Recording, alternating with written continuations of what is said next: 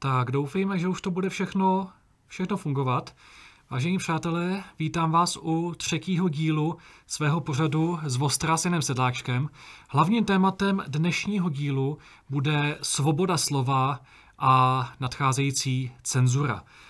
Eh, ještě než, než se dostaneme na toto hlavní téma, tak nejprve Eh, bych vám chtěl říct, abyste, pokud to sledujete živě, tak abyste k tomuto živému vysílání eh, pozvali i eh, další lidi, aby to mělo co největší sledovanost.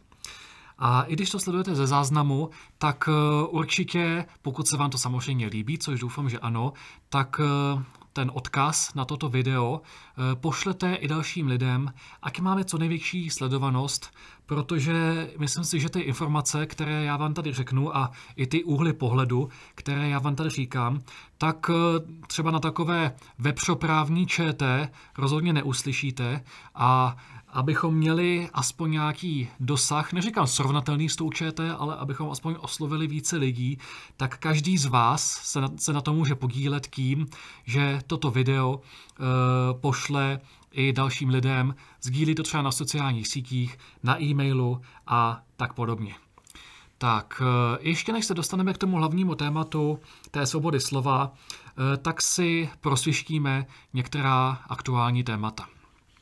Samozřejmě tím nejaktuálnějším, co se stalo dnes, je ta střelba v té Praze. Já se k tomu vyjádřím jenom velmi, velmi krátce, protože o tom mám jenom velmi kusé informace.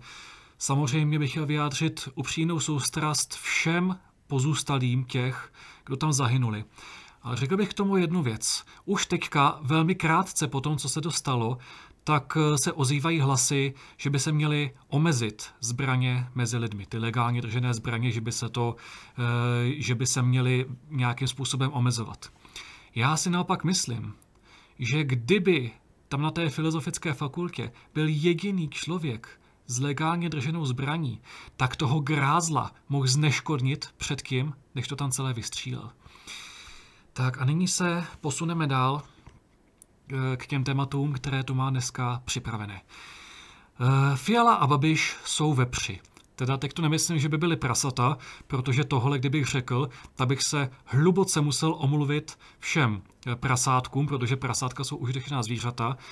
Zkrátka Fiala a Babiš jsou ve při přou se různé věci, přeli se ve sněmovně, teďka měli zrovna v televizi tu hádku, kde se hádali o to, kdo může za drahotu, za koho tady bylo líp, za koho tady bylo hůř. No, já si myslím, že Fiala a Babiš si nemají co vyčítat, protože to byli dva velmi špatní premiéři. Sice Fiala je o něco horší, myslím si, že ten Babiš, protože tomu je menší zlo, ale já si myslím, že by se Fiala i Babiš měli chytnout za ruce a společnými, s, s společným krokem odejít pryč z naší politiky. Ale samozřejmě dobrovolně to neudělají a musíme se o to postarat my eh, v příštích volbách. A nejen v těch sněmovních, ale prostě jim to dát najevo už i v těch volbách europarlamentních nebo třeba krajských.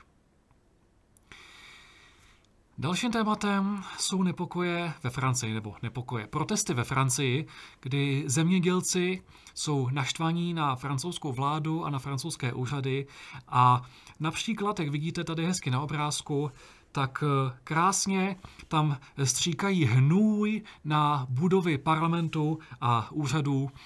Mimochodem podobné věci se, se začínají dít i v Německu. Už poměrně dlouho se to děje v Nizozemí, kde tamní vláda jde poměrně tvrdě proti těm místním zemědělcům.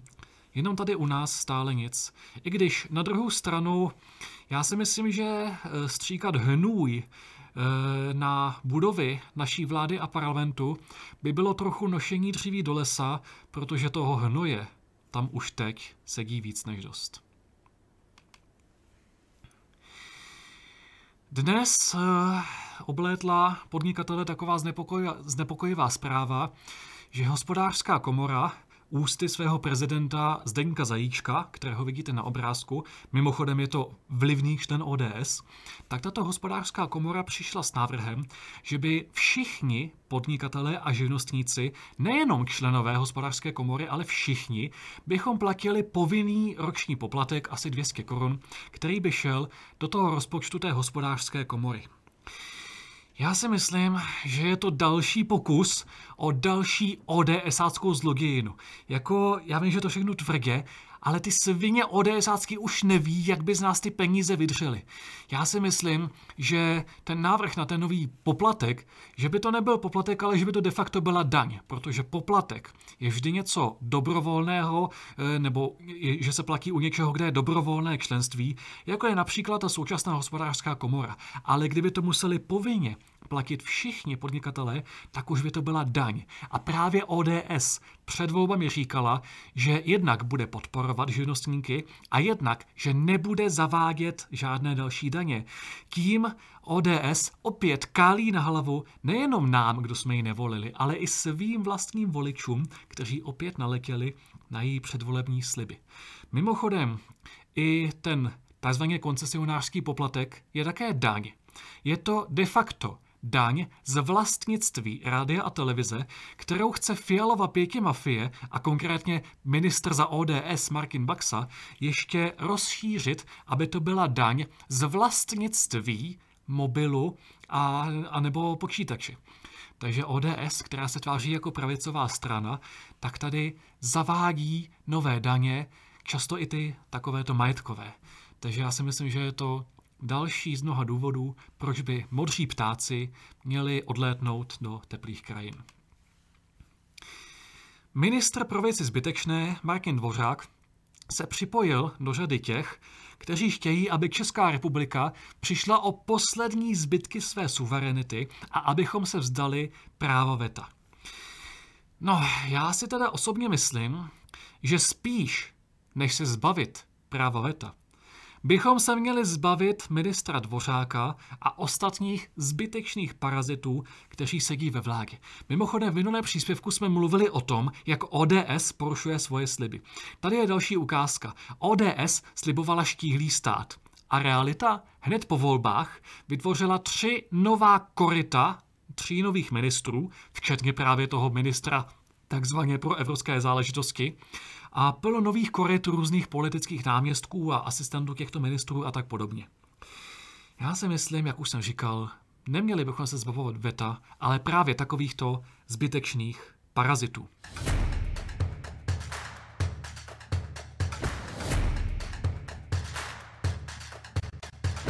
Tak minule jste vy, někteří diváci, uh, říkali, že nechcete moc těch předělů. Uh, sice teda chudák režisér, protože on se s těmi předěly uh, tak crcal dlouho, tak si na tom dal záležet a vám se to nelíbí, to je hrozné, ale tak jsme se teda domluvili, že ty předěly za prvé budou kiší a za druhé budou méně často. Tak... Podíváme se zatím na dotazy, ještě než, eh, než přejde na to hlavní téma. Tak doufám, že jste vynechali ty znělky, no to je přesně to, o čem jsem mluvil, tak nebojte se, jsou tiší a nebudou až tak často. Tak, eh, Danša Říča, jo, tady minule jsem eh, trošku zkomolil jméno, to se omlouvám.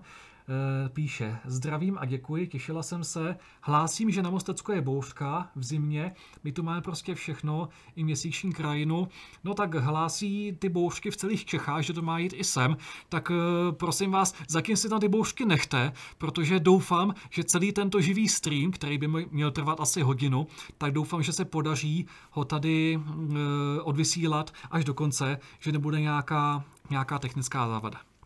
Když jsme u těch eh, technických závad eh, minule, právě z důvodu technické závady, tak jednak byly problémy s tím živým vysíláním, ale v tom záznamu by to mělo být relativně v pořádku. V tom záznamu tam haprovala jediná věc, že Eh, tam byly ustřenuté asi dvě minuty u mého vyjádření k docentu Ševčíkovi, ale vzhledem k tomu, že toto téma ohledně toho Ševčíka je aktuální i v rámci toho tématu svobody slova, které je v tom dnešním pořadu, eh, tak to eh, víceméně zopakuji a ještě doplním. Jak asi víte, eh, pan docent Ševčík byl vlastně vyhozen ze svého místa eh, děkana Národohospodářské fakulty Vysoké školy ekonomické v Praze.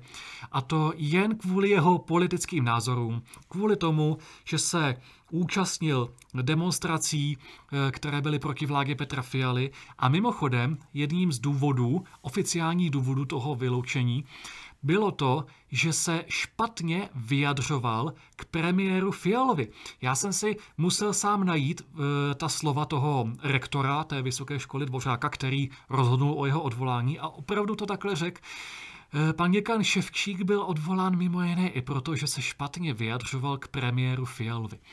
No tak to se snad vracíme tady do minulého režimu, kdy se nesměla kritizovat strana a vláda. To je prostě něco tak šíleného. A zase tahle vláda, tyhle vládní strany, které před volbami slibovaly, že tady bude svoboda, že minulý režim je fuj, tak přesně tyhle strany a jejich pohůnci tady vytvářejí podobný režim, jako byl tehdy, kdy se lidé vyhazují z práce jenom za názor. Mimochodem něco podobného se stalo třeba i panu profesoru Durlákovi, který také za své nepohodlné názory byl, byl vlastně vyhozen, vyhozen z práce tam v tom institutu.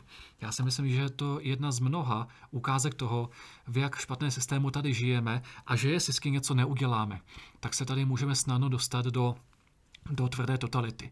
Mimochodem, Eh, i mnozí lidé podporují to odvolání toho Ševčíka, že lidé říkají, že je to dobře, že měl špatné názory a že my s nesouhlasíme. Právě tito lidé ukazují, jak mají totalitní myšlení. Já těmto lidem říkám fialoví svazáci, protože si v ničem nezadají s těmi jejich rudými předchůdci z 50. let. Já uvedu jeden takový příměr. Já když jsem studoval na Přírodovědecké fakulty Jihočeské univerzity, tak eh, tam byl děkanem profesor František Vácha, což byl poslanec za TOP 09. To je strana, s níž názorově nesouhlasím vůbec v ničem. To je strana, kterou v mnoha ohledech považuji za extrémní. A Zřejmě eh, nesouhlasím ani s tím, co říká pan profesor Vácha. Já jsem jeho názory neskoumal nějak dopodrobna, ale už to, že se přihlásil k této straně, je důkazem toho, že asi eh, je názorově úplně jinde než já. Přesto bych se nikdy nesnížil k tomu, abych prosazoval jeho odvolání jenom za politické názory. Já si myslím, že na akademickou půdu a Nejenom tam, já si myslím, že všude patří svoboda vyjádření názoru, ale zejména na akademickou půdu patří tato svoboda, že na akademické půdě by se jak studenti, tak učitelé měli hodnotit podle jejich studijních výsledků, podle toho, jak dokáží učit, podle toho, jak dokáží v případě děkana řídit fakultu, podle toho, jak hm, dokáží například pozbuzovat vědeckou činnost na té fakultě, to by měly být parametry, podle nich by se měly hodnotit a ne podle politických názorů.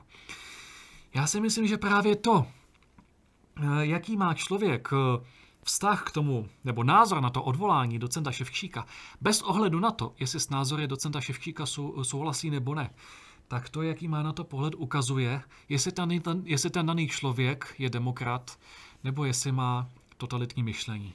Protože k demokracii patří i svoboda slova, patří k tomu i svoboda vyjádření názoru jakéhokoliv, i třeba nepopulárního. A dokud se tady budou vyhazovat lidé z práce, tak to prostě bude špatně. A netýká se to jenom pana Ševčíka nebo pana Druláka. Já už jsem se setkal v minulých letech s hodně lidmi, kteří buď přímo přišli o práci, kvůli tomu, jaké mají politické názory, třeba když pracují někde v korporátu a e, samozřejmě ty korporace jsou dneska hodně politicky angažované, tak třeba dostali padáka nebo dostali takovou ránu přes prsty, že prostě musí od té politiky odstoupit. A myslím si, že to je jeden z ukazatelů toho, že se opět propadáme do totality a že tady chybí svoboda slova. Otázka teďka zní, jestli tady vůbec někdy svoboda slova byla. Protože ono se tady často mluví, že svoboda slova tu doteď byla, nebo že v 90. letech tu byla svoboda slova. Já si myslím, že úplná svoboda slova tu nebyla nikdy. Protože svoboda slova je jako těhotenství. Prostě buď je, nebo není. Nic mezi tím. Svoboda slova znamená, že je možné slovně vyjádřit jakýkoliv názor. Že je možné říct, já mám názor, že tři tečky, cokoliv. A tady bychom se měli řídit citátem, který je připisován většinou Voltaireovi, který údajně říkal, nesouhlasím s vámi, to, co říkáte, považuji za naprosto odporné, ale budu bojovat za to, abyste i tyto odporné věci mohli říkat svobodně. Já si myslím, že tento citát je naprostý základ toho, jak bychom měli brát svobodu slova. Někteří lidé, eh, včetně mnoha vládních politiků a provládních aktivistů a dalších fialových svazáků, si myslí, že svoboda slova je tu od toho, abychom mohli volně mluvit o počasí, nebo aby se tu dalo mluvit o některých povolených politických tématech. Oni doslova říkají, Vždyť tu máme svobodu slova, vždyť pokud neříkáte něco, co je zakázané, tak se vám nic nestane. No jo, ale právě už to, že některé názory, že vyjádření některých názorů je zakázáno zákonem, tak už to je důkazem toho, že tady žádná svoboda slova není. Pokud byť i jediný názor, byť i třeba odporný, je zakázán zákonem, tak to znamená, že tu není svoboda slova. Já si myslím, že právě i tyto názory, i třeba takové, se kterými vůbec nesouhlasím, tak by měly ve společnosti zaznít. A samozřejmě ten člověk, který tento názor řekne, by za to měl nést odpovědnost. Ale nikoli odpovědnost, že by mu hrozilo, že skončí před soudem a ve vězení, ale odpovědnost, že když říká něco naprosto extrémního a za extrémní považuji třeba to, když někdo říká, že bychom měli eh, přijmout eh, Green Deal, zrušit naše uhelné elektrárny a tak podobně. To považuji za extrémní, protože to by vedlo k naprostému kolapsu naší energetiky a našeho hospodářství. Ale když někdo slovně vyjádří takovýto názor, tak říkám, nesouhlasím s tím, ale ať si to ten člověk říká, ať ten názor svobodně v té společnosti zazní, je nesmysl, aby za takovéto názory lidi skončili před soudem nebo potom ve vězení. A zajímavé je, že právě nás, e, vlastně alternativu a národovce, nebo když budu mluvit konkrétně nás, Národní demokracie, kde já jsem místo předsedou politické strany Národní demokracie, tak nás média nálepkují, že my jsme ti, já nevím, diktátoři, že tady chceme tu totalitu. Přitom naopak my říkáme, dlouhodobě to říkáme, že by měly ve společnosti zaznívat jakékoliv názory a že by se žádný názor neměl cenzurovat nebo zakazovat, nebo že by za ten názor měli končit lidé ve vězení. Ne ať prostě zazní názor jakýkoliv. A ono, přesně tohleto, co jsem teďka řekl, by měla, všimněte si toho podmiňovacího způsobu, by měla zajišťovat i Ústava České republiky. V listině základních práv a svobod je jasně uvedené, že cenzura je nepřípustná a že každý má právo vyjádřit své názory a že stát by tomu neměl nijak bránit. Eh, dlužno dodat, že eh, i v samotné ústavě, ale v jiné části té ústavy je zase uvedeno naopak, že eh, svobodu slova je možné omezit, což je podle mě jeden z mnoha ukazatelů toho, že naše ústava je ústavou koloniálního státu, že je záměrně psána nejednoznačně, dvojsmyslně a tak, aby připouštěla různé výklady a že je potřeba ústavu přepsat. Nicméně tady je ten základ, co, co už je víceméně v té první části, v té listině základních práv a svobod, tak je potřeba zachovat a brát jako bernou minci. A přizpůsobit všechny naše zákony tomuto, aby tady platila úplná svoboda slova.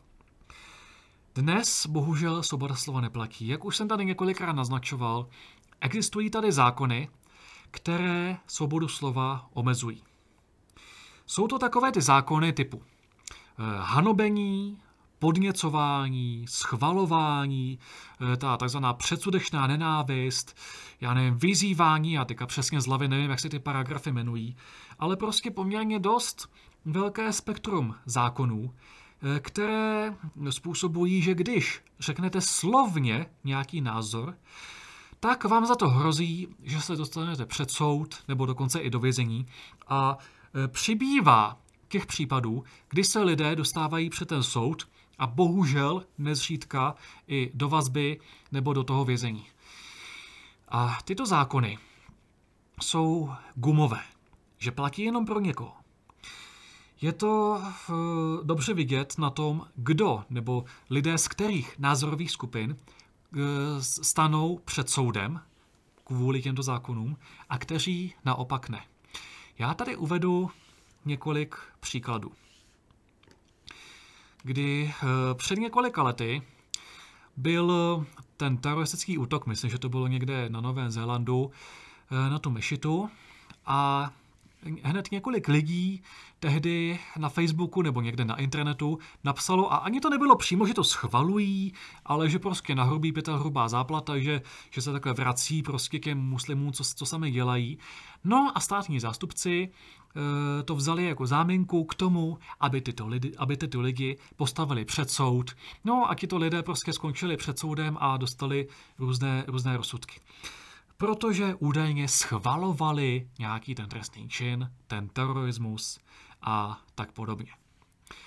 Na druhou stranu, když například taková Jana Černochová, dej pambu aspoň nějaký zdravý rozum, což teď nemá, když e, natvrdo napsala, že schvaluje teroristický útok, při něm zemřela Daria Duginová, tak když se na ní sneslo, trestní oznámení za tohle, tak prokurátor případ odložil, že prý to není žádný trestný čin.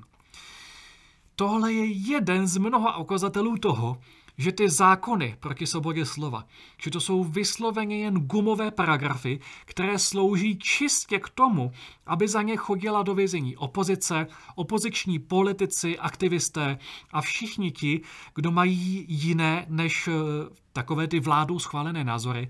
Zatímco, když nějaký vládní politik nebo nějaký provládní fialový svazák řekne něco, co zcela jednoznačně naplňuje skutkovou podstatu těchto trestných činů, tak v drtivé většině případů vyvázne zcela bez problému.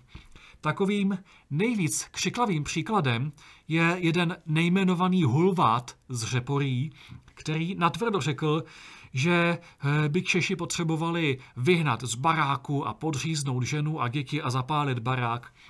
Sneslo se na něj několik trestních oznámení, Nejprve to vyznělo úplně dostracená, teď už asi, teď už nějaký jakž tač progres tam je, ale zatím to bohužel vypadá, že i tak vyvázne zcela bez trestu, což já si teda myslím, že svoboda slova by měla platit i pro takovéto extrémní věci. I pro to, co říká Novotný. Že by se měly zrušit všechny tyto, tyto zákony proti svobodě slova. Nicméně, dokud tyto zákony platí a dokud za ně chodí opoziční aktivisté a politici do vězení, tak ať platí pro všechny a pokud to Novotný tak to řekl a jednoznačně tím porušil zákon v době, kdy ten zákon platí, tak by se na něj měl stahovat ten zákon úplně stejně, jako se vztahuje na ty lidi z opozice, kteří kvůli tomu e, stanuli, stanuli před soudem. Teďka se hodně e, dostávají před soud lidé za to, že údajně e, schvalují tu operaci na Ukrajině, schvalují kroky Ruska, Ono za prvé, jak už jsem tady říkal, i když třeba s Ruskem v mnoha věcech nesouhlasím a i když se mi v mnoha věcech nelíbí, eh, co Rusko provádí, tak bych se nikdy nesnížil k tomu, že bych tohleto chtěl zakazovat. A lidé, kteří mluví o tom, že by tady chtěli svobodu slova, ale zároveň chtějí, aby tady eh, byly trestány nějaké ty projevy takzvaně sympatii k Rusku, no tak to je něco podobného, jako když, by, jako když by říkali, že podporují fyzikální zákony, ale chtějí zakázat gravitaci. Prostě, jak už jsem říkal, svoboda slova jako těhotenství. Buď je, nebo není. Buď se může říkat svobodně jakýkoliv názor, a nebo, když nemůže, tak to znamená, že to svoboda slova není. A e, někteří lidé argumentují, že je tady e, svoboda opravdu oproti tomu minulému režimu, že se tady může říkat víc věcí. No ono je to otázka. Ono na jednu stranu v některých částech toho režimu, třeba v 50. letech, to bylo ještě tuší než teď, ale to neznamená, jako že teď je, je to nějaké, nějaké optimální. A navíc, v minulém režimu jste se mohli dostat do problémů, pokud jste kritizovali vedoucí úlohu KSČ. Teď se můžete dostat do problémů, pokud kritizujete v Ukrajince, homosexuály, přeprchlíky, muslimy, židy, já nevím koho všeho ještě. No, nechci se zastávat minulého režimu, ale přišlo mi to tam poněkud přehlednější, protože dnes se může člověk ocitnout před soudem ani pomalu neví jak. Napíše prostě úplně nevinný komentář na internetu a už je zatočilý trestním oznámení. Je to několik let zpátky, kdy eh, pan Petr Paučinský, eh, důchodce a bloger z Brna, mimochodem bývalý vlivný člen ODS, potom teda z ODS odešel, což se mu ani nedivím, tak napsal někde na sociálních sítích nějaký politicky nekorektní příspěvek o černoších. A hádejte, kdo na něj podal trestní oznámení, že příšíří rasismus. Marian Jurečka, předseda KDU ČSL, současný ministr, na něj podal trestní oznámení, Paučinský potom musel vypovídat na policii, naštěstí tehdy byly ty poměry měkčí, že to vyznělo dostracena, ale už to, že předseda KDU ČSL je schopný něčeho takového za vtip na sociálních sítích podat trestní oznámení s cílem dostat toho člověka za mříže, no tak nezlobte se, ale Jurečka tím u mě klesl na úplné dno. A takové typy, jako je on, to je přesně z psychologického hlediska přesně stejný typ, jako byli ti, kdo eh, kolem roku 50 prosazovali trest smrti pro Meladu Horákovou a podobné politické vězni. Prostě takovýto lidé když začnou ty, tyto poměry tuhnout a když se lidé začínají dostávat e, před soud nebo případně do vězení, tak takovýto lidé to ještě podporují. A tyto lidé, ať jsou v jakémkoliv režimu, ať už v tom rudém nebo v tom fialovém, tak vždycky podporují, aby se opozice dostávala za mříže. Já si myslím, že všechny takovéto lidi s totalitním myšlením je potřeba z politiky odstranit. A proto si všímejte v politice nejenom, ale, ale teda i toho, co ti lidé říkají. Všímejte si, kdo všechno třeba eh, schvaluje ten vyhazov z práce pana Ševčíka, kdo všechno schvaluje eh, to, že opoziční aktivisté se dostávají do vězení. A přesně takové lidi v žádném případě nevolte. No a samozřejmě nejenom slova, ale i činy Všímejte si, kdo hlasuje pro různá další omezování svobody, protože samozřejmě tyto zákony proti svobodě slova se stále více rozšířují, stále širší spektrum názorů je omezené. A všímejte si v takovém případě, kdo pro tato omezení hlasuje. A snažte se ve volbách, aby takovýto lidé se dostali z politiky ven a aby se tam dostali lidé, kteří naopak prosazují úplnou svobodu slova. Chtěl jsem na předěl, ale když tak hezky prosíte, aby tam ty předěly nebyly, tak, tak rovnou dám další podtéma. Další e, taková ukázka toho, jak režim zneužívá tyto gumové paragrafy proti opozici, bylo to, když se před soud dostal e, Slávek Popelka. Jak asi víte, tak na Národním muzeu vysí ten žlutomodrý hadr a právě pan Popelka e, před asi mm, rokem, nebo ne přesně kdy to bylo, ale to je jedno, tak e, napsal na vedení Národního muzea dopis, ať to strhnou, že prý mezi lidmi slyšel, že lidé jsou tak naštvaní, že jsou schopní tam někoho zorganizovat, aby tam vylezl a strhnul to. No a za to čelil trestním oznámení za šíření poplašné zprávy. Že to, že napsal, že lidé jsou tak naštvaní, že je někdo schopný ten hadr strhnout, že prý je šíření poplašné zprávy. Tak i takovéto paragrafy, zdánlivě nevinné, režim využívá proti opozičním aktivistům. Tady bych se pozastavil nad, nad několika věcmi. Za prvý, když jsem si čet eh, tam ten, to soudní řízení, tam eh, myslím si, že to teďka ve fázi, že, že dostal podmínku, tak jedno z odůvodnění toho rozsudku bylo, že Slávek Popelka byl už jednou trestán. Konkrétně to bylo v roce 1989, když roznášel letáky proti KSČ. Takže i to už je dneska přitěžující okolnost. Když někdo bojoval proti komunistickému režimu, tak je to přitěžující okolnost k tomu, když teďka něco v úvozovkách spáchá proti tomu režimu současnému.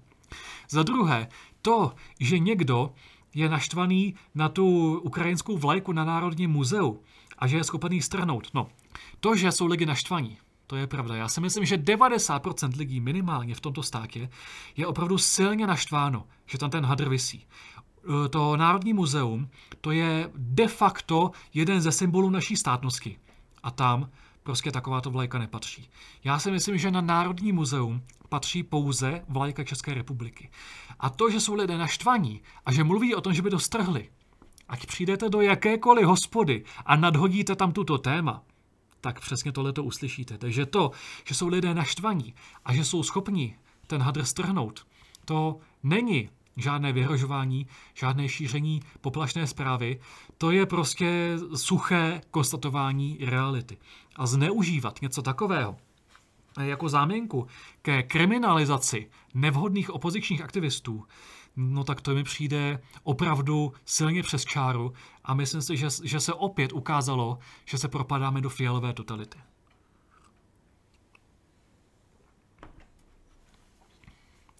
Tak dalším takovým ukazatelem je to, co se teď děje v minulých dnech.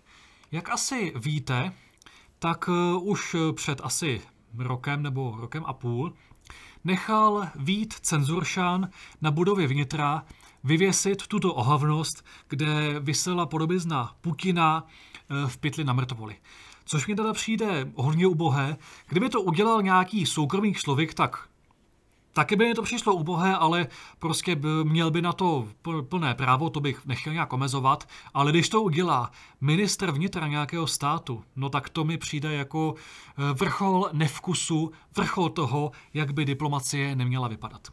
Nicméně Rakušan tím do veřejného prostoru zavedl, eh, je, zavedl jednu skutečnost. Že tohle to bohužel povýšil na normu.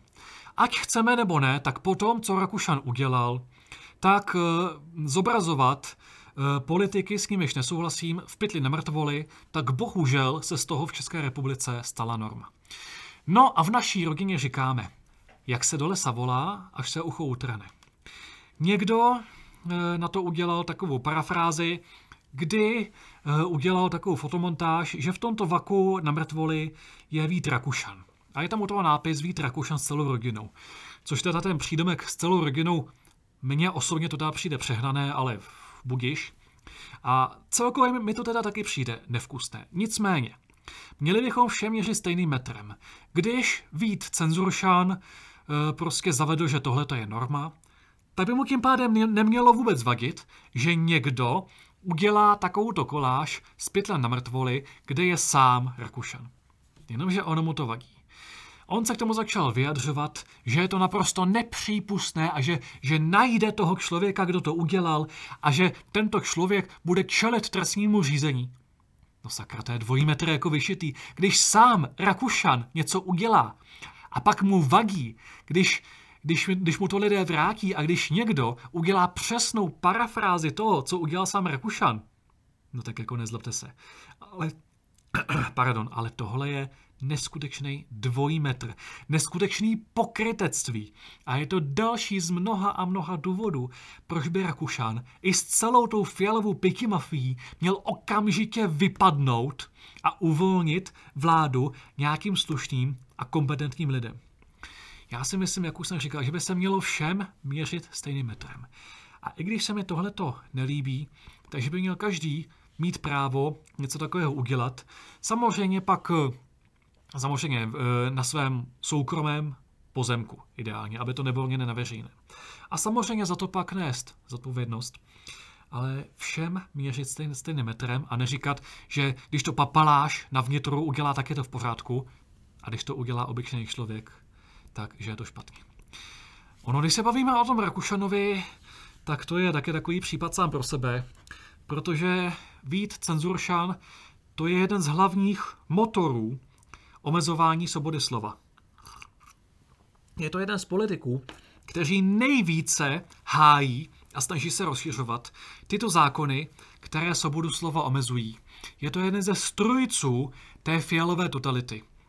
A já si myslím, že je to jeden z adeptů na úplně nejhoršího ministra, i když konkurence je veliká, protože Rakušan už ani nezaskýrá ty své totalitní maníry. Rakušan už ani nepředskýrá, že tady mu záleží na nějaké svobodě slova. On to prostě říká na tvrdo, že tady chce vytvořit tvrdou totalitu. Jedním z jeho nástrojů je ten takzvaný KRIT, což je e, nějaký ten program na sledování, nebo nějaký ten tým na sledování opozičních nálad ve státní správě. Rakušan pomocí toho krytu chce sledovat prostě lidi ve státní správě, vychytávat tam, vyhledávat ty lidi, eh, kteří mají opoziční nálady nebo opoziční názory, což samozřejmě eh, je první krok k tomu, aby tyto lidi eh, ze státní zprávy vyhodili. Ono to, co se teďka děje profesoru Durlákovi nebo docentu Ševčíkovi, to je jenom velice slabý odvar toho, co by tady nastalo, pokud by tady naplno nastal ten systém, který tady propaguje Vít Rakušan. Teď například otevřeně vyzývá k udávání. Ono ty výzvy k udávání, ono to bylo i za Babišovy vlády, za covidu, kdy se ukázalo, že v české společnosti je velký takzvaný gestapo index, podíl lidí, kteří jsou prostě schopni udávat své sousedy. No a právě na takovéto nejhorší lidské půdy tak Rakušan teď cílí a přišel s tou kampaní, kdy když má někdo opoziční názor, on to zaobaluje do slov typu eh, dezinformace a nějaké proruské narrativy, ale v podstatě jde o to vyhledávat lidi s opozičním názorem, tak aby lidé se nebáli takovéto lidi nahlašovat eh, a aby se, ne, aby se nebáli na takové lidi upozorňovat, aby potom složky činné v trestním řízení proti takovým lidem mohly zasáhnout. No tak, když ministr státu, státu, který o sobě tvrdí, že je demokratický a svobodný, udělá něco takového, no tak ve skutečně svobodné a demokratické zemi, kdyby ministr něco takového udělal, tak po pěti minutách okamžitě letí z toho ministerstva. Pokud teda by se tam vůbec dostal. No, ale já si myslím, že se to netýká zdaleka jenom toho Rehušana, že podobné totalitní myšlení tam mají všichni. Vy, ten Marian Jurečka, o které jsem mluvil před chvílí. A já si myslím, že je to další z mnoha důkazů, že bychom tu celou fialovou mafii měli poslat na smetiště dějin. Protože to je jediné místo, kam tato mafie patří. Zajímavé je, že fialová pěky mafie, konkrétně jedna současná nejmenovaná předsedkyně poslanecké sněmovny, tak ještě před volbami v létě 2021 nadávala na Igora Stříže, když se stal eh, vrchním prokurátorem. Igor Stříž to je bývalý už komunistický prokurátor, kterému se říkalo rudá smrt z Olomouce. Už za komunistů se ho všichni báli, prostě byl to velice radikální komunistický svazák a právě ten byl jmenován na funkci nejvyššího státního zástupce. No a Markéta Svetrová, dvousetrová, slibovala, jak ho hned po volbách odvolají. Samozřejmě, stejně jako u mnoha jiných předvolebních slibů, si koalice spolu i s tímto slibem vytřela. E, ten komunistický prokurátor Igor Stříž tam zůstal, pokud se nepletu, tak tam sedí doteď. A mimochodem i on je jedním z hlavních motorů toho současného omezování svobody slova. Právě on se několikrát vyjádřil ve smyslu, aby si lidé dávali pozor na jazyk. A právě on si myslím, že je další z mnoho adeptů na okamžité odvolání z jejich funkcí a, a na nahrazení někým, kdo bude uznávat svobodu slova. Mimochodem, to mi vyprávěl můj táta, že když byl jako dítě školou povinné, to bylo v dobách hluboké normalizace, tak si jednou vzal před třídou slovo a e, řekl, v Československu je svoboda projevu. Učitelka ho začala chválit a on pak nedoplnil, ale není tu svoboda po projevu. No, měl z toho samozřejmě potom průšvih. A tenhle ten vtípek se docela používal za toho minulého režimu. Horší je, že sedí už i na ten současný. I v tom současném režimu vlastně je svoboda projevu, ale v mnoha případech není svoboda po projevu. Co pa to? Ale je to asi rok, dva zpátky, kdy sama policie České republiky na oficiálním, myslím, že twitterovém účtu policie České republiky s tím přišla, aby si lidé dávali pozor na jazyk. Že tu je svoboda projevu, ale není tu svoboda po projevu a pokud budou říkat nevhodné věci, takže oni, policisté, je, je za to můžou zavřít. No pro boha, když už i policie přiznává, že se tady zavírají lidi za názor, tak pro boha, co má tohleto společného s nějakou svobodou slova? A co má tohleto společného s nějakou demokracií? Ono sice svoboda nerovná se demokracie, ale pokud tu má být skutečná demokracie, vláda lidu, tak tady musí být prostředí, ve kterém svobodně zazní jakýkoliv názor, aby si lidé mohli svobodně z těchto názorů vybrat a svobodně si vybrat ty lidi podle toho, jaké mají názory, tak si vybrat, které lidi pak pošlou do té sněmovny a do té vlády. Jakmile jsou tady některé názory zakázané, jakmile se tady zúží to spektrum těch povolených názorů, tak to není žádná demokracie, protože se určité názory pak těm lidem nedostávají a lidé pak mají de facto omezený výběr toho, z čeho můžou vybírat ve volbách. A ono, to, co jsem teďka řekl, ono samozřejmě za fialový piky mafie to nabralo vysoké obrátky. Jenomže ono to uh, už tady funguje dřív. Samozřejmě to platí skoro v každé vládě, že jeden z největších šmejdů z celé vlády vždycky bývá ministr vnitra. Platilo to i ve vládě minulé v té Babišově, kdy ministr vnitra Rudý Svetr Hamáček prostě byl jeden z těch, kdo prosazovali tvrdé zákazy tehdy i proti covidu, ale už i tehdy začínaly ty zákony nebo probíhaly ty zákony proti svobodě slova. Byť to nebylo v takové míře jako dnes, ale taky se to tam objevovalo. A bylo to už i předtím. Za vlády Bohuslava Sralbotky, za eh, vlády ČSSD, tak to bylo za ministra Eh, ministra Chovance. A tehdy, protože já jsem místo předsedou Národní demokracie, tak se samozřejmě nemůžu nezmínit o tom, co tehdy potkalo našeho předsedu Adama Benjamina Bartoše, který v té době, kdy jsme založili Národní demokracii, tak se samozřejmě velice ostře, ale přitom pravdivě, vyjadřoval eh, například eh, k té masové migraci, k islámu, ale i k ideologii sionismu, a psal i takové věci jako hodně provokativní, aby se toho média všimla. Jenomže tehdejší vnitrácká mafie a justiční mafie pod vedením tehdejšího ministra za ČSSD Chovance to použila jako záminku, aby proti němu rozpoutala peklo. Adam byl několikrát ve vazbě, přepadlo ho několikrát komando před zraky jeho rodiny, odvlekli ho v poutech do vazby. Několik let se táhly snad dva, dvě nebo tři soudní řízení. A v té době měl dvě malé děti.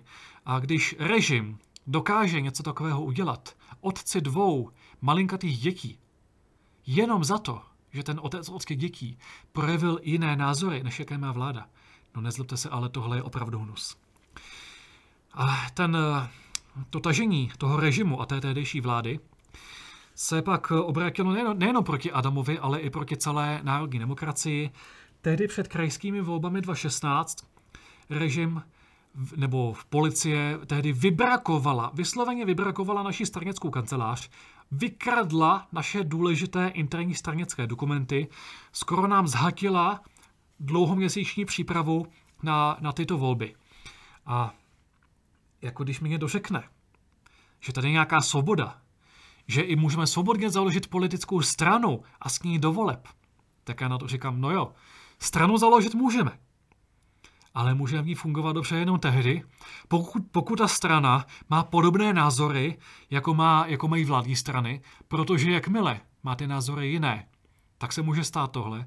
Tak se může stát to, že režim proti té straně tvrdě jde že vybrakuje stranickou kancelář, že dlouhodobě dehonestuje tuto stranu. My jako národní demokracie se dlouhodobě objevujeme v těch tzv. zprávách o extremismu, což když, u nás, když o nás někdo, nějaká soukromá osoba, řekne, že jsme extrémisté, no, sice je to lež, sice ta osoba o sobě spíš, eh, nebo že to vypovídá víc o té osobě, co to řekla, že jsme extrémisté, než o nás. Na druhou stranu Každý na to má právo. Je to názor a když někdo takový názor projeví, tak já s tím můžu nesouhlasit, ale má na to teď svoje právo. Ale pokud státní instituce typu vnitra nebo typu České televize a České rozhlasu používá tyto dehonestační nálepky, tak tohle už je přes čáru. Já si myslím, že i na těch veřejnoprávních médiích by, pokud ta média vůbec existují, já bych je teda nejradši zrušil nebo zakódoval, ale když už existují, tak by tam měla být vyváženost a měla by se tam prezentovat holá fakta bez dehonestačních nálepek. A stejně tak i vnitro a BISK by měli nikoliv jít proti opozici, vyhledávat opozici a nálepkovat ji jako extremisty, ale nechat opozici na pokoji a zabývat se radši důležitými vnějšími hrozbami, které ohrožují naši republiku. Mimochodem ty zprávy o extremismu, jako já radši ani nechci vědět, kolik to sledování opozice a sepisování těchto zpráv stojí. A to všechno platíme my z našich daní. Takže prostě další, další z mnoha ukázek toho, jak, jak režim plítvá naše peníze na boj proti nám. Tak, podívám se eh, do chatu, jestli jste to napsali něco hezkého. Pan Tomáš Němec píše, říkáte to přesně. Je to no, bohužel, jako já bych byl rád, kdyby to, co říkám, nebyla pravda, ale bohužel to pravda je. Pak tady je. Co mě úplně zvedá ze židle je dvojí metr. Naprosto souhlasím. Já si myslím, že by se všem mělo měřit stejným metrem. Že by pro všechny měly zákony platit stejně. Což dneska bohužel, bohužel neplatí. Tady píše, tak a už to nejde, skřet Rakušan překousal dráty. Já teda nemám zatím informace, že by to u nás nešlo, tak možná je to nějaká porucha na vaší straně, ale nevím. Ale každopádně pokud by tady byl nějaký výpadek, tak eh, aspoň v záznamu toho pořadu by to mělo být snad, eh, snad v pořádku. Teď jsme tady přešli na jiného provozovatele internetu. Minulý týden ty výpadky byly hlavně kvůli tomu, že tady byl velice nestabilní internet od korporátu, od O2, což jako to je jedna z nejhorších možností. Chtějí za to nehorázné peníze a pak to pořádně ani nejde. A teďka tady eh, pan režisér podpořil jednoho z místních poskytovatelů, kde ta kvalita vypadá, že je o hodně lepší, takže doufejme, že to, že to vydrží. Tak, vysílejte na Odyssey. Mám takový pocit, že ty záznamy toho pořadu už jsou na Odyssey a určitě by to chtělo i tam živě vysílat, protože o tom ještě budu mluvit v té závěrečné části toho dnešního pořadu, že Odyssey i třeba oproti YouTube je relativně svobodnější a je tam menší, menší cenzura. Jo, tady už vidím, tady mám zprávu z režie. Uh, problém s bouřkou, přepojil se nás zpět na kabel zatím, co se mohlo pokazit, tak se pokazilo. No prostě to je ta spoura techniky. To vy tady bohužel neovlivníme, takže vás eh, prosím trochu o trpělivost. My prostě nejsme eh, webshoprávní ČT, aby jsme tady měli 7 miliardový rozpočet, aby tady bylo připojení skrz nějaký eh, kabel silný jak sloní chobot. Tady prostě musíme se občas potýkat s technickými potížemi, ale doufejme, že už to, že už to nějak, nějak půjde. Pan Ckirat Čermák píše, přitom od zemědělců na ministerstvu někomu můžu vytvořit pletivou masku. Eh, jo, to je k tomu příspěvku, jak jsem říkal na začátku, k tomu, jak eh, pouštějí ten hnůj na ty budovy těch úřadů. No, když se podívám na tváře některých politiků, nebudu jmenovat, ono jich je opravdu víc, tak si myslím, že taková pleťová maska z čerstvého hnoje by jim slušela. Ale na druhou stranu, to, že vypadají tak, jak vypadají, že někteří, když řeknu konkrétní jméno, někteří si utahují třeba z Olgy Richterové za to, že má ty, ty zuby, což mě teda přijde trochu přes čáru. Já si myslím, že z politiků bychom si sice měli dělat legraci, ale ne ani tak z toho, jak vypadají, ale spíš z toho, jak se chovají a jaké mají názory jak hlasují. A zrovna u takové Richterové si myslím, že toho, těch námětů na to, z čeho si z ní dělat legraci, z těch jejich názorů, tak je víc než dost a je eh, zbytečné prostě se znevažovat tím, že si bude dělat legraci i z toho jejího, jejího vzhledu. Tak, eh, další dotazy to zatím nevidím, ale můžete psát, napište, jak se vám tento pořad líbí, napište, co vás trápí, k čemu bych se případně mohl ještě, ještě vyjádřit. A eh, tady jsem už několikrát zmínil ten pojem těch takzvaných dezinformací. To je dneska takové módní slovo, kdy prostě, když je nějaká informace, která je nepohodlná pro tu vládu nebo pro ta velká média, tak okamžitě to dostane nálepku, že je to dezinformace, kdy uh, i celá ta média, která právě šíří takovéto nepohodlné informace, tak je vláda a velká média nálepkují jako média dezinformační. No, já bych tomu řekl, za prvé, kdyby komunistický režim používal stejný slovník, jako používá ten současný fialový režim, tak ty všechny informace, které prosakovaly po výbuchu Černobylu, ty informace o tom, jak je to nebezpečné, ta radioaktivita, tak tehdejší režim by to označil za dezinformaci a hoax a špatný narrativ. Prostě eh, tady vláda a obecně i ten systém, ti kmotři a mafiáni, kteří stojí ještě nad tou vládou, tak ti chtějí, aby tady všichni lidé dostávali jenom omezené spektrum informací. Abychom se prostě dozvídali jenom to, o čem ti sami kmotři a vláda chtějí, abychom se to dozvídali. A proto tady existuje kartel médií, samozřejmě ta webšoprávní ČT a Český rozhlas, ale i takové média typu Ližidne z Hovinky a podobně.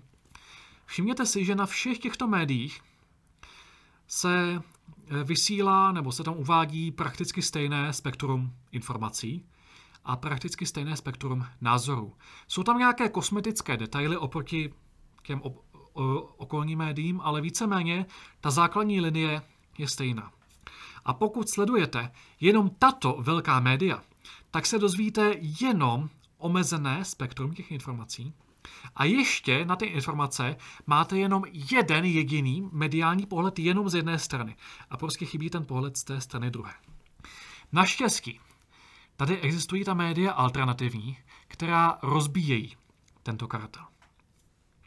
A právě díky těmto alternativním médiím se lidé dozvídají jednak jiné úhly pohledu, než dávají média, ale a to lidé často zapomínají, se dozvídají i jiná témata.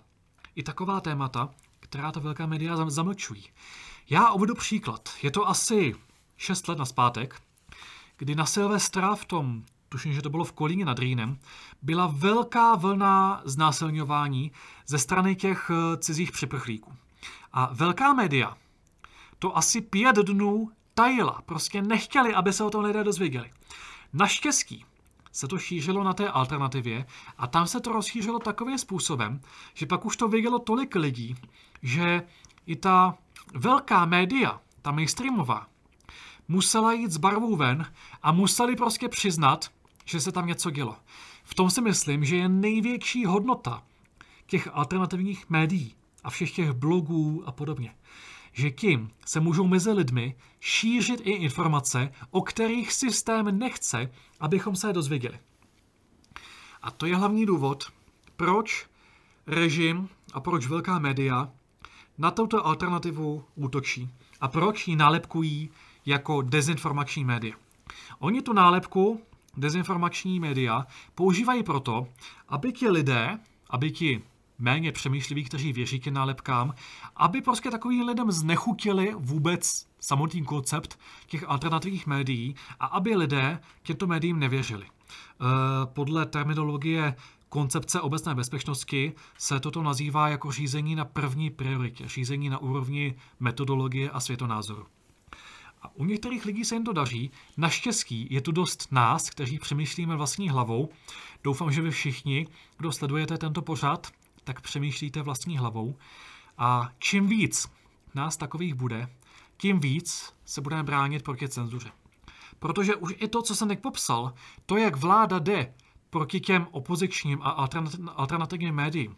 Ono to není jen to, jak vláda tehdy v únoru 22 vypnula těch asi 8 a v další vlně asi 15 těch eh, opozičních médií. To je jenom špička ledovce. Ono už to, jak teď celou dobu znevažují tato média. Už i to je taková měkká forma cenzury. Už to, že jakýkoliv opoziční názor nazvou jako dezinformaci nebo jako proruský narrativ, už i to je určitá forma tažení proti opozičním názorům a tím pádem de facto i té cenzury. A já říkám, opět je to ukázka toho, že tato vláda rozhodně nehájí svobodu a demokracii, ale naopak se nás tady snaží dostat do tvrdé totality.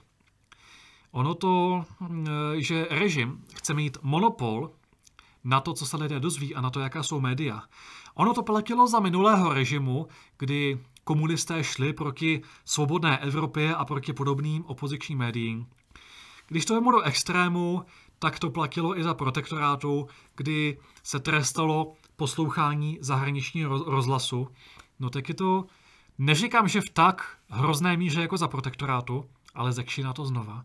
A pokud se proti tomu nepostavíme a pokud s tím něco neuděláme, tak tady dopadneme stejně a bude tady stejná totalita a stejně brutální omezování opozičních názorů, jako bylo tehdy. Ono to začíná úplně stejně, začíná to salámovou metodou. Postupně se ukrajuje svoboda slova víc a víc a skončí to tvrdou totalitou. To nesmíme dovolit. Musíme se proti tomu postavit. A hlavně musíme dělat to, čeho se systém nejvíc bojí. Systém ukazuje, že se bojí opozičních médií. Proto musíme co nejvíc, eh, pokud máme možnost, tak i publikovat informace na těch a názory na těch opozičních alternativních médiích, anebo aspoň sdílet ty články, videa a další z těchto opozičních médií. Teďka e, médií těmi velkými proběhla zpráva, že asi 25% lidí si sdílí a přeposílá ty články a videa z těch takzvaně dezinformačních médií. Tady je vidět, jak se nás bojí. Čtvrtina národa to není až tak špatné. Čtvrtina národa už má přístup i k jiným informacím, než jsou ty z mainstreamu. A to je úkol, který je pro každého z vás. Každý z vás má do, do příštího vysílání za úkol Jednak ideálně i toto video, ale abych tady nemluvil sebestředně jenom za sebe, jakékoliv prostě jakýkoliv článek nebo video z nějakého alternativního média pošlete lidem ideálně třeba hromadně rozešlete e-mailem a tím zvýšíte sledovanost té alternativy a tím oslabíte kartel těch médií. Ono se někdy říká, že bychom měli se probojovat do té české televize, abychom tam byli slyšet, ale my to nepotřebujeme. Už teďka narůstá počet lidí, kteří sledují tu alternativu. A pokud tento počet naroste ještě víc, tak už tu ČT ani nebudeme potřebovat. Ale opravdu tady záleží na každém z vás. To, jestli překonáme tuto cenzuru a jestli tady zajistíme svobodu, to záleží právě na tomhle. Mimochodem, to, že režim trestá některé lidi, typu toho Slávka Popelky, toho Adá Bartoše, já nevím, Walter Kraft, paní učitelka Bednářová a další, ono to má jeden hlavní účel. Zastrašit všechny ostatní, aby se lidé báli. Aby se ti ostatní, kdo mají jiný názor, aby se báli. Ale když nás bude hodně, když hodně z nás bude šířit prostě tyto opoziční informace a tyto takové nepohodlné názory a informace, tak nás všechny zavřít nemůžou. Čím víc nás bude, tím víc ten systém oslabíme. To si musíme uvědomit.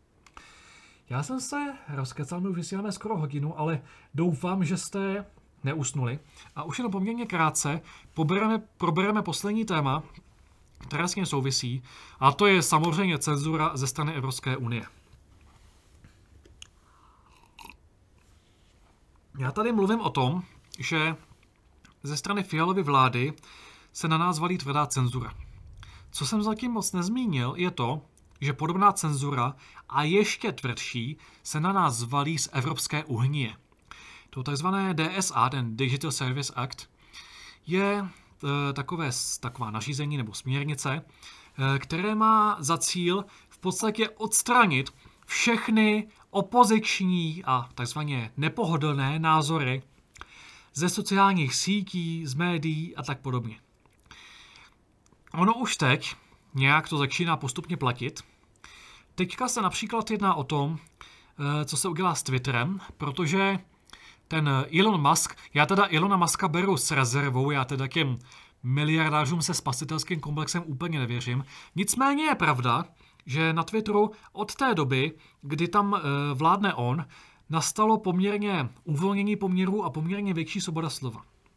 A některým, jako je Věra Jourová, to jde proti srsky a samozřejmě tito lidé e, tvrdě jdou proti Twitteru a chtějí, aby Twitter začal cenzurovat. No, já když vidím tu Jorovou, Jourová to je úplné dno. Jourová to je osoba s naprosto totalitním myšlením, podobně jako Rakušan.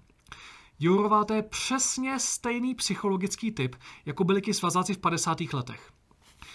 Mně hodně připomíná tu Věru Pólovou, tu, která se proslavila tím citátem, že by zakázala počítače a internety.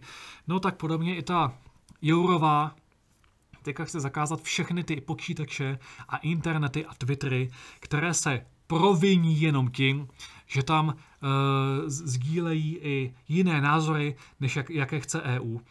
Já si myslím za prvé, že je to další z mnoha ukazatelů, proč nejenom ta naše vláda, že je totalitní, ale že i celá Evropská unie, že Brusel, že Evropská komise, že jsou tam lidé s naprosto totalitním smýšlením.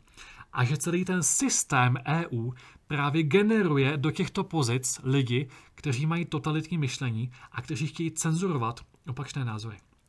To, to DSA to je zatím asi nejtvrdší zákon nebo nejtvrdší směrnice proti svobodě slova. A pokud to nastane v plné míře, tak je tady se svobodou slova úplný konec, protože to bude ještě daleko tvrdší cenzura než dnes. Na druhou stranu, ono už teď ta cenzura začíná, jistě víte, že na Facebooku, na YouTube a podobně to cenzuruje hodně. Mimo jiné i kvůli tomu, že k tomu tlačí právě Eurokomise. Na druhou stranu tady můžeme použít naši vynalezavost a šikovnost. Protože samozřejmě, že se systém, ať už EU nebo Fialova Piky Mafie, se budou snažit hlavně ty velké platformy omezovat. Ale čím víc bude těch malých soukromých blogů, já nevím, youtuberů, těch lidí, co dělají ty reely a podobné, čím víc nás takhle bude těch de facto malých médií, čím víc tato síť bude decentralizovaná, tak tím větší je naděje, že tuto svobodu uhájíme, protože když 90% informací teče skrz velká média, ale i ty velké sítě typu Facebooku, YouTube a podobně, tak to systém může kontrolovat snadno. Pokud 90% informací poteče přes, ty, přes ta alternativní malá média a přes ty blogery, YouTube, nebo nejen youtubery, ale i ty, kdo streamují na těch alternativních sítích, tak tím lépe si tu naši svobodu uhájíme a tím hůře se k těm šmejdům ta cenzura bude zavádět. No, ale samozřejmě to, co opakuju, tady pokaždé platí i teď. Dokud budeme v Evropské unii, tak se pořád Brusel bude pokoušet nám tady zavádět cenzuru a omezovat svobodu. Mnozí lidé si mysleli, že když se dostaneme do té EU, do, do toho vysněného západního světa, že to bude jiné než za minulého režimu. Ale dočkáváme se toho samého, co bylo tehdy. To je další z mnoha důvodů, proč musíme být nezávislí na Evropské unii. Vystoup, buď vystoupit z EU, nebo proč eh, tu unii rozpadnout, nechat rozpadnout. Ostatně já teď budu kandidovat do Europarlamentu za Alianci za nezávislost České republiky a hlavní důvod, proč tam kandiduju, ne, že bych chtěl nějakou měkkou reformu, ono to už ani nepůjde nějaká měkká reforma, ale chci přispět k tomu, aby se, aby se celá EU rozpadla. Podobně jako třeba doktor Karel Kramář, tím, že byl součástí toho rakousko-uherského parlamentu, tak přispěl k tomu, aby potom jsme se mohli osamostatnit z toho Rakouska-Uherska. Stejně také doufám, že se nám podaří osamostatnit a být nezávislým státem. Tak, uh, už trochu přetouhem, tak se podívám do chatu, jestli tam není něco zajímavého. Nevidím tam nic, ale radši to aktualizuju, protože, já říkám, ta technika tady zlobí a ještě do toho já jsem sám o sobě takový antitechnický typ. Ono se o mě říká, někteří mě pomlouvají, že jsem tak antitechnický typ, protože jsem vyrůstal mimo civilizaci a prvně jsem viděl motorové vozidlo až tehdy, když loni eh, Babiš objížděl republiku s jeho bydlibusem, tak to samozřejmě je přehnané. Já vím, jak vypadá auto. Já vím, jak vypadá počítač, ale občas s tou technikou mám trošku problém, ale e, nebojte se, budeme se snažit, aby ty problémy všechny zmizely. Tak, e, vypadá to, že dotazy už tu další nejsou, takže já bych vám všem chtěl popřát šťastné prožití Vánoc. Uvidíme se zase až po novém roce. takže vám přeju i do nového roku hlavně hodně zdraví, protože to je nejdůležitější. Všechno nějak půjde, ale musí být to zdraví. Samozřejmě i zdraví duševní, což je těžké, když sledujeme, co se děje v té politice, tak udržet duševní zdraví, ale jak já říkám, je potřeba tu politiku vidět trochu s nadhledem. Já vím, že je to hrozné, co se tam děje, ale je potřeba si z toho i trochu utáhnout a doufám, že i ten můj pořad budete sledovat i v novém roce a doufám, že i ten můj pořad přispěje k tomu, abyste tu politiku viděli trochu s nadhledem. Samozřejmě sledujte i další pořady a videa, které běží tady na kanále Rozum do hrsky. Jsou tam i některé velmi zajímavé rozhovory. No a já se s vámi loučím takovým krátkým zamyšlením, kdy asi vás také štvou ty tmavé večery a celkově tmavé dny, ale zítra nastane zimní slunovrat a od zítřka už se ty dny budou prodlužovat, ty tmavé večery se budou zkracovat a celkově bude méně, každým dnem méně a méně tmy a více a více světla. Já vám všem přeju, aby to podobně vycházelo i v politice, aby každým dnem bylo méně a méně tmy, více a více světla, ale nestačí jenom doufat. Každý z nás se o to musí osobně e, nějak, každý z nás k tomu musí osobně přispět, aby to tady v této zemi dopadlo nějak dobře. Tak já se s vámi loučím, přeju vám ještě jednou hezké svátky a hodně zdraví a uvidíme se eh, po novém roce u další, dalšího dílu mého živého pořadu z Vostra s Janem Sedláčkem.